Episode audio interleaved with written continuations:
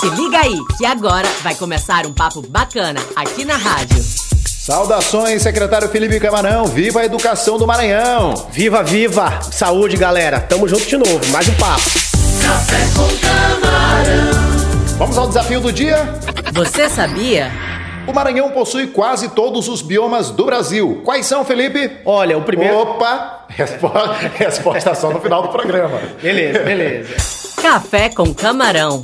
Semana passada nós abordamos o fato de, em um único dia, o Maranhão inaugurar 24 obras educacionais. E agora eu gostaria de saber sobre a assinatura da ordem de serviço para mais 22 obras, Felipe. Quantos municípios beneficiados? Gisele, como você bem afirmou, recentemente o governador Flávio Dino inaugurou 24 obras educacionais em todo o estado do Maranhão. O trabalho não parou. Nós assinamos, junto com o vice-governador Carlos Brandão, com os prefeitos e prefeitas do Maranhão, 22 obras educacionais, mais 22 obras educacionais que serão iniciadas, totalizando um investimento de mais de 30 milhões de reais. Foram nove municípios beneficiados, como por exemplo João Lisboa, Presidente Vargas, Lima Campos, Presidente Sarney, Bacabeira, Santa Amaro, Luiz Domingues, Colinas e muitas obras aqui em São Luís. Como vocês podem perceber, são obras espalhadas em todo o Maranhão. Envolvem desde quadras, faróis do saber, que são bibliotecas, e também escolas, é claro, tanto construções quanto reforma de escolas da rede estadual. Você sabia?